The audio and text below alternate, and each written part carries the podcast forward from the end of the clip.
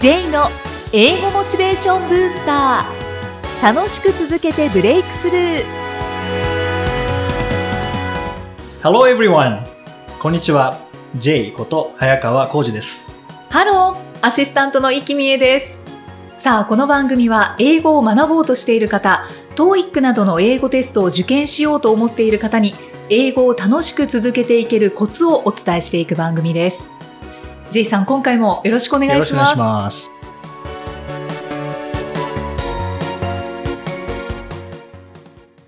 さあ今回のテーマは何でしょうか、はい。今回は音読で英語の総合力をアップさせるというお話です。音読で総合力アップできるんですね、僕がやってきた学習の中で良かった学習法っていろいろあるんですけども、その中の一つが音読ですね。はいで、音読何が良かったかというと、音読することによって、声出すことによって、それがスピーキングにも転化されましたし、うんうんえーそれから文法の力っていうのもこれで伸びたんですよね。そうなんですはい。文ね。法力なんてパズルのようにやっていくものだと思ってたんですけども、それがすごい苦手だったんですよね。うんなんで B が正解なんだろうって解説見てもあんまよくわかんないという時に、全部声に出してみたんですよね。はい。その B を入れて正解じゃなくて、文全体を読んでみたんですよね。それをずっと続けていったら、なんか正しい文法で英語が話せるようになってきたんですよね。ああ、そこに疑問を持たずに。持たずにそうですね。うん正しいものをずっと読み続けていったら、やっぱり正しいものしか出てこないですよね。そうですうんね。基本的には真似してるだけなので。はいうんまあ応用した時に間違えたりしますけども、うんその間違えても、やっぱりずっと言っていくと正しくないっていうことがわかるので、まあ、直されたり、はい。なんか同じような表現別のところで聞いて、あ、こういうふうに言うんだっていうので、そこでこうチューニングされるので、うんなので最初からこう声に出して言っていくっていうのは、僕はおすすめの勉強法ですね。おー音読。はい。で、使う素材って、まあ、はい何でもいいと思うんですけども、うんまあ興味を持てるものうんですかね。はいそれは映画でもいいですし、何かこう音読用の教材っていうのも売ってますので、まあそういうのを使っていただいてもいいかなって、えー思います。で、僕が学生時代にやっていたのは、リスニングの授業だったと思うんですけども、そこで、えーディズニーの映画の美女と野獣はい。を使って、えー吹き替え、吹き替えといってもあの、日本語で吹き替えるのではなくて、英語でそのまま言ってみましょうみたいな、そういう授業が。があったんですね。おー実践的ですね。実践的にはい。で、まずは聞いて書き出してみましょうっていう、まあ、ディクテーションって言いますけども、英文を書いてみて、で、えー実際こういうふうに言ってました。うんで、答え合わせをしてから、じゃあ、映像に合わせて、同じスピードで、えー同じ発音で言ってみましょうっていうのがあったんですよね。アテレコってやつみたいなですかやつですね。そうですね。で、僕が当たった役割が、ルミエールっていう、ろうそくのキャラクターですね。キャラクターはいい。未だに覚えてるんですよね。そうなんですね。はい。それ以来は、練習してないですけども、うん未だに覚えてますね。へえは、い記憶に残りやすいんですね。そうですね。やっぱり結構練習しましたからね。はい。ちょっとやってみていいですか？せっかくなので。ぜひお願いします。あの、場面は、はい。ベルっていう女の子のお父さんが野獣が住んでる、うんあ、の、館に捕まってしまって、うん、で、探しに行く。で、建物の中に入ったら、ルミエールっていうろうそくと、あと時計のキャラクターがいましたよね。それが、えー女の子が入ってきたぞみたいな場面なんですけども、うんそこでろうそくが言ってたのが、はいこんな感じですね。Don't you see, she's the one the girl we have been waiting for. She has come to break the spell! っていうのがあったんですよね。はい。なんか雰囲気出てました、ですか今。ね、ろうそくな感じでしたかね。ろうそくな感じ。はい。っていうのをずっとやってたんですよね。いまだになんかその場面が出るとぴったり重ねて言えますよね。美女と野獣見るときとかですね。女の子が来たぞ、みたいなことを言ってるんですか？そうですね。Don't you see, she's the one, the girl we have been waiting for. もしかしたら自分たちが待っていた、えー女の子じゃないか、あれは。ですね。で、この、まあ、お城にやってきて、はい。まあ、野獣ってなんか魔法をかけられちゃったんですね。そうですねその魔法を解くために来た人じゃないのか、みたいなうーん感じで言う場面なんですけどね。しっかり覚えてるもんなんですね。覚えてますね。そうですね。あと、まあ、これもそうですし、学生時代スピーチコンテストに挑戦したときに、やっぱり全部覚えるんですよね声出して覚えて、で、その後からスピーキングが一気に上達したんですよね。何かこう、モデルになるものを覚えてしまうと、その後こう、スピーキングに転化しやすいんだろうなっていうのが、まあ今振り返ってみるとまあ、あれが転機というか、ううんん、やっぱ声出すっていう学習法をしといてよかったなって思いますね。音読ってすごくリアルですもんね。頭の中で考えるのではなくって、はい。その、もう声に出して、で、自分で聞いてっていうのだから、わかりやすいですね。そうなんですよね、うんはい。で、正しい英文なので考える必要もないですからね。ああ、そうですね。うんで、応用しやすいっていうのがありますよね。うんうんなるほど。でまずはこんな形で、音読で総合力を上げていって、でもやっぱりどっかでもっと自分で発信していきたいっていうふうに思う方もいらっしゃると思うんですけども、はい。なかなかでも発信する機会ってないですよね。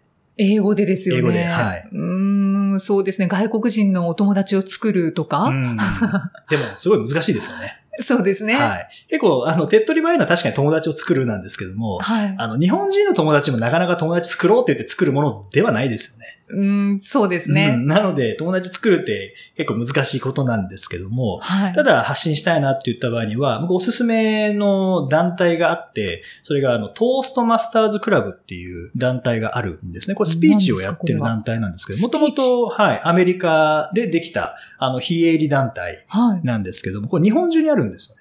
ああ、そうなんですはい。で、ね。僕も、今は入ってないんですけども、ずっと前に入っていて、はい。で、英語のスピーチですね。例えば、準備をしてやるスピーチだったり、いきなり当てられて、わあ、もう即興でやるスピーチだったり。ドキドキ。いろいろあるんですよね。はいはい。で、それって人前で話す仕事をしてたり、人前で話せるようになりたいなっていうふうに思ってる方にとっては、すごくいい場ですし、うんこれ英語のクラブもありますし、日本語だけっていうクラブもあるんですよね。そうなんですね。なので、いや別にまあスピーチ、英語でスピーチできるようにはあんま興味ないけど、はい。日本語でなんか喋れたらなっていうふうに思ってる方は、その日本語のクラブでもいいと思いますし、両方やってる、英語、日本語両方やってるバイリンガルクラブっていうのもありますので、ぜひ、あの、トーストマスターズクラブで皆さんの地域を入れて、うんうんまあ、横浜とかですね、はい。えー札幌とか入れてうん検索していただくと、おそらく近くのトーストマスターズクラブ出てくると思いますので、そこでこう見学に行ってみるとかですね。そうですね。いうのはおすすめですね。これは活用した方がいいですね。そうですね。音読で総合力をアップさせるという話していただきました。英語で名言。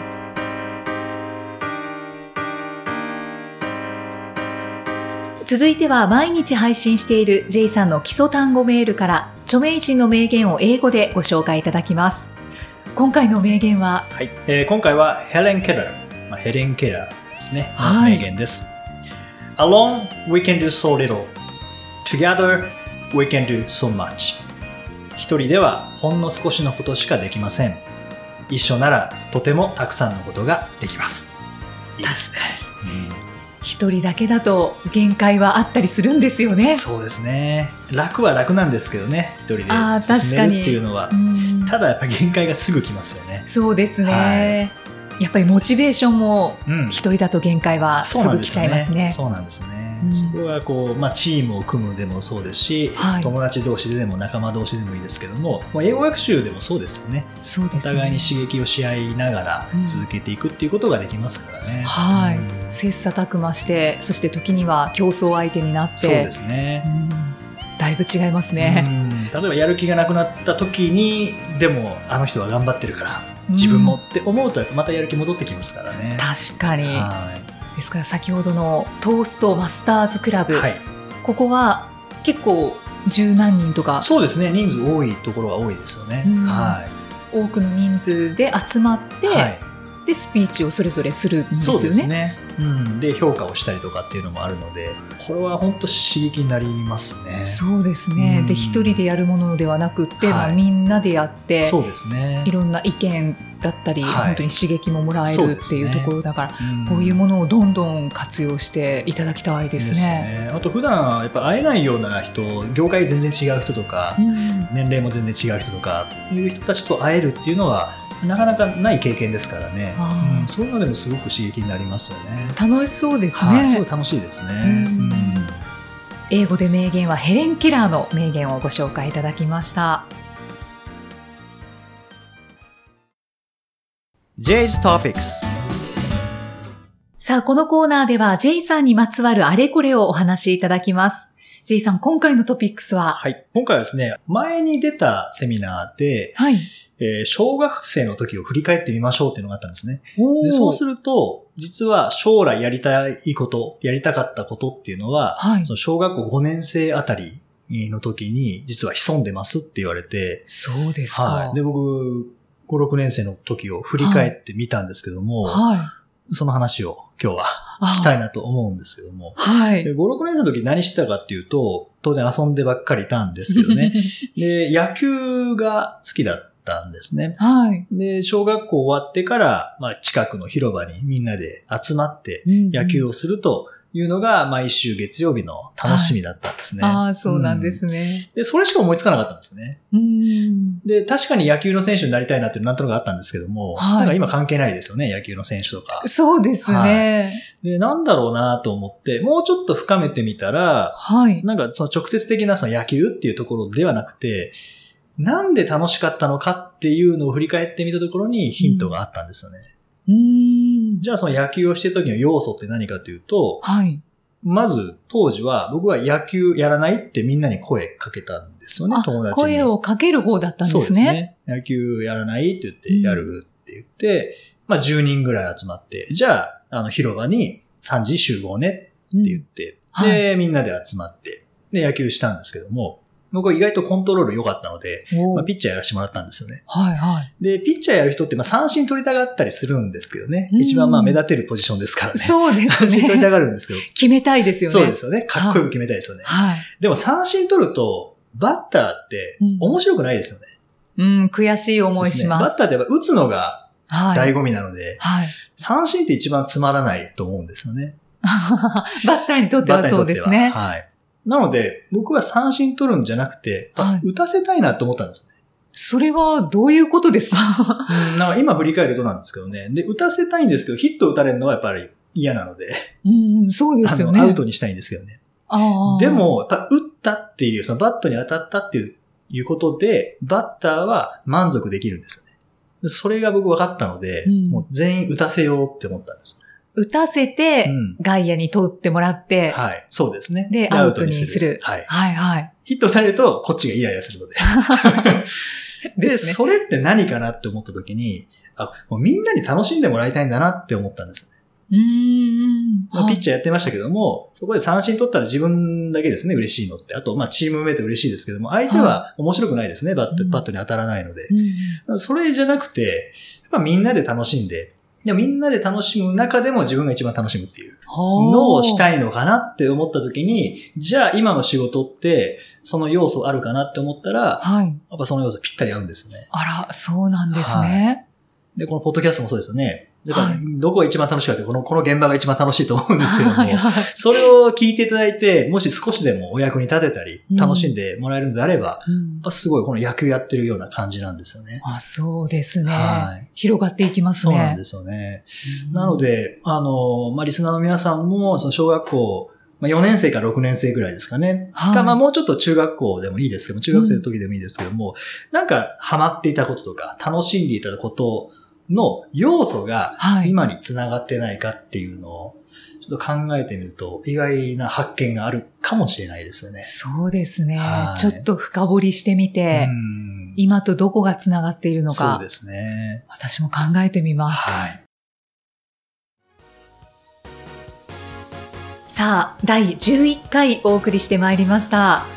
英語力アップトークライブボリューム3の開催が来週6月28日水曜日に J さん迫ってきましたね。そうですね。はい。はい。前回イベントのご紹介、はいテーマはこういうものですよ、はいというお話していただきましたけれども、このトークライブボリューム3、はい。